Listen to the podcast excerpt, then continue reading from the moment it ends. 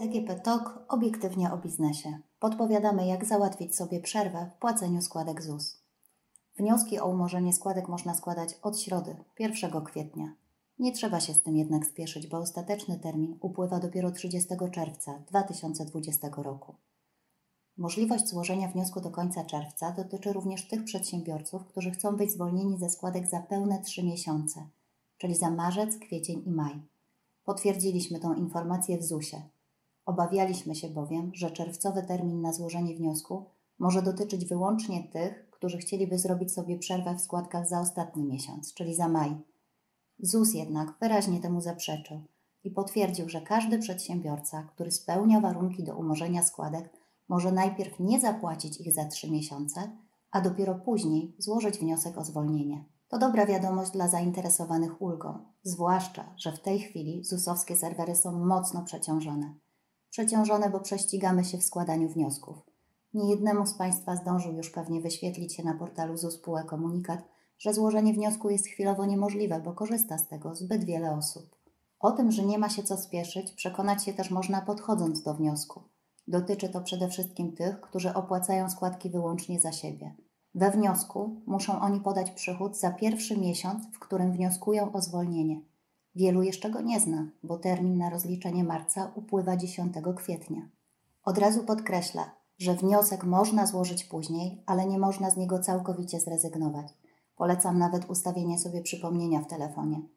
Umorzenie niezapłaconych składek odbywa się bowiem na wniosek, a nie automatycznie. W związku z tym przedsiębiorca, który nie zapłaci ZUS-u i nie złoży wniosku o umorzenie niezapłaconych składek, będzie musiał je uregulować. ZUS nie odpowiada na pytanie, czy trzeba je będzie zapłacić z odsetkami, ale zaprzyjaźniony z nami radca prawny, pan Jarosław Józefowski, nie ma co do tego żadnych wątpliwości. Oprócz samego wniosku, do 30 czerwca trzeba też złożyć dokumenty rozliczeniowe ZUS-DRA za okres zwolnienia. Wymóg ten nie dotyczy przedsiębiorców, którzy są zwolnieni z ich składania. Mam tutaj na myśli na przykład tych, którzy nie zatrudniają pracowników, a za siebie płacą minimalny ZUS. Oni ZUS DRA składać nie muszą, chyba że na przykład byli na zwolnieniu chorobowym. Wówczas muszą złożyć dokument za miesiąc, w którym nastąpiła zmiana. Myślę, że w tym miejscu możemy już przejść do samej ulgi. Jak wszyscy dobrze wiemy, przewidziano ją na trzy miesiące: marzec, kwiecień i maj. ZUS płaci się z dołu, a to oznacza, że pierwszą składkę, tą czerwcową, zapłacić trzeba będzie dopiero do 10 lipca. Oczywiście tylko wtedy, gdy rząd nie zaproponuje żadnych innych dodatkowych rozwiązań.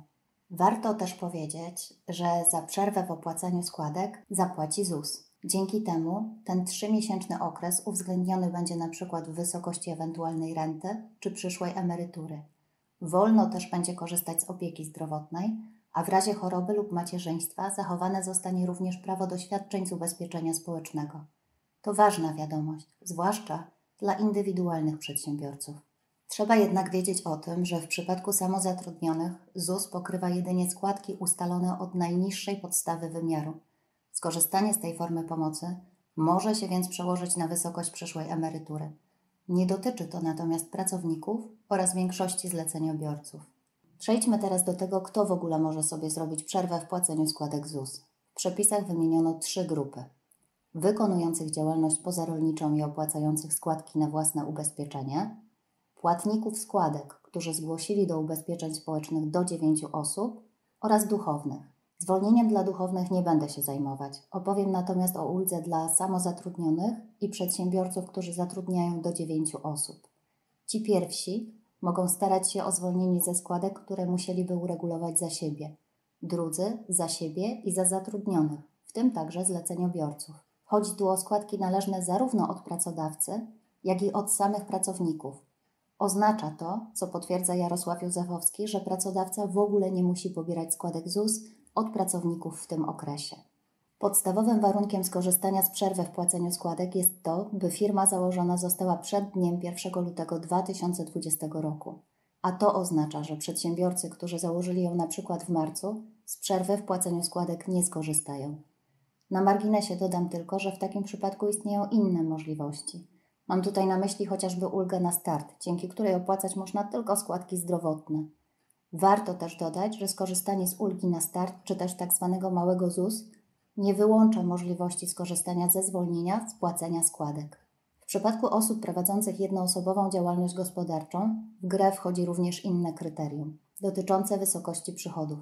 Konkretnie chodzi o to, że ich przychody nie mogą przekroczyć 300% przeciętnego wynagrodzenia brutto za 2020 rok. Oznacza to, że nie mogą być wyższe niż 15 681 zł. Limit dotyczy miesiąca, za który mają być umorzone składki. Przekroczenie limitu w jednym miesiącu nie przekreśla natomiast możliwości skorzystania ze zwolnienia w kolejnych dwóch miesiącach, o ile oczywiście przychód będzie się mieścił w limicie. W internecie do dziś znaleźć można stare komunikaty ZUS, z których wynika, że w przypadku samozatrudnionych pod uwagę bierze się również przychody z lutego 2020 roku. Informacja ta jest już jednak dawno nieaktualna. Przychody z lutego nie mają żadnego znaczenia. Liczy się tylko przychód za marzec, kwiecień i maj. To w tych miesiącach trzeba się zmieścić w limicie. Aktualne jest natomiast to, że z przerwy w płaceniu składek wykluczyć mogą nas wcześniejsze zaległości. ZUS przyjął bowiem zasadę, zgodnie z którą ze zwolnienia mogą korzystać tylko te firmy, które na dzień 31 grudnia 2019 roku nie zalegały z opłacaniem składek za okres dłuższy niż 12 miesięcy. Chyba, że przed tą datą należności zostały rozłożone na raty i są spłacane w terminie. Wtedy zwolnienie się należy. Zasada ta wynika z regulacji unijnych dotyczących udzielania pomocy publicznej. Przejdźmy teraz do samego wniosku. Opowiem krótko, gdzie można go znaleźć i jak należy go wypełnić. Najprościej będzie to zrobić logując się do portalu PUEZUS. Po zalogowaniu trzeba przejść do zakładki Płatnik. Następnie wybrać w bocznym panelu hasło Dokumenty i Wiadomości, a potem Dokumenty robocze. Następnie klikamy na Utwórz nowy i wybieramy z listy wniosek RDZ. Kolejnym kroku klikamy już tylko na Utwórz dokument i możemy przystępować do wypełnienia. Uzupełnienie wniosku nie powinno sprawić większych problemów. Podstawowe dane uzupełniają się same. Wybrać trzeba, czy wnioskuje się o umorzenie składek z pozycji płatnika, czy samozatrudnionego i zakreślić miesiące, za które wnioskuje się o zwolnienie. Indywidualni przedsiębiorcy, którzy płacą składki wyłącznie za siebie, muszą też podać swój przychód za pierwszy miesiąc, względem którego chcieliby uzyskać zwolnienie. W tej chwili za marzec. I złożyć pod rygorem odpowiedzialności karnej oświadczenie, że nie przekroczył on limitu 15 681 zł. Wniosek z tego taki, że samozatrudnieni, którzy nie rozliczyli jeszcze marca, w ogóle nie mają co do wniosku podchodzić. Nie dotyczy to natomiast płatników składek. Ci mogą składać wniosek już dziś, bo w ich przypadku nie trzeba określać wysokości przychodu. Oprócz tego we wniosku trzeba podać jeszcze swoje PKD i informacje o tym, czy w związku z koronawirusem korzysta się z innej formy pomocy oferowanej przez państwo.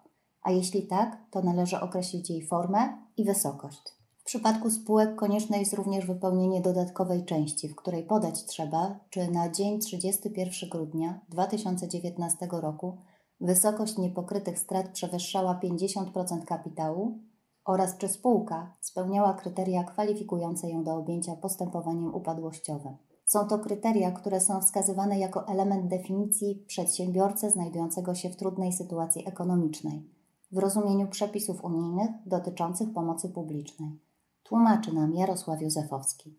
Na zakończenie dodam jeszcze tylko, że ZUS poinformował mnie, że przerwę w opłacaniu składek nie przekreśla wcale skorzystanie z innej formy pomocy oferowanej przez państwo, na przykład ze świadczenia postojowego czy przestojowego, jak nazywają je niektórzy. O tym, kto i jak może sobie takie świadczenie załatwić, opowiem w kolejnym podcaście.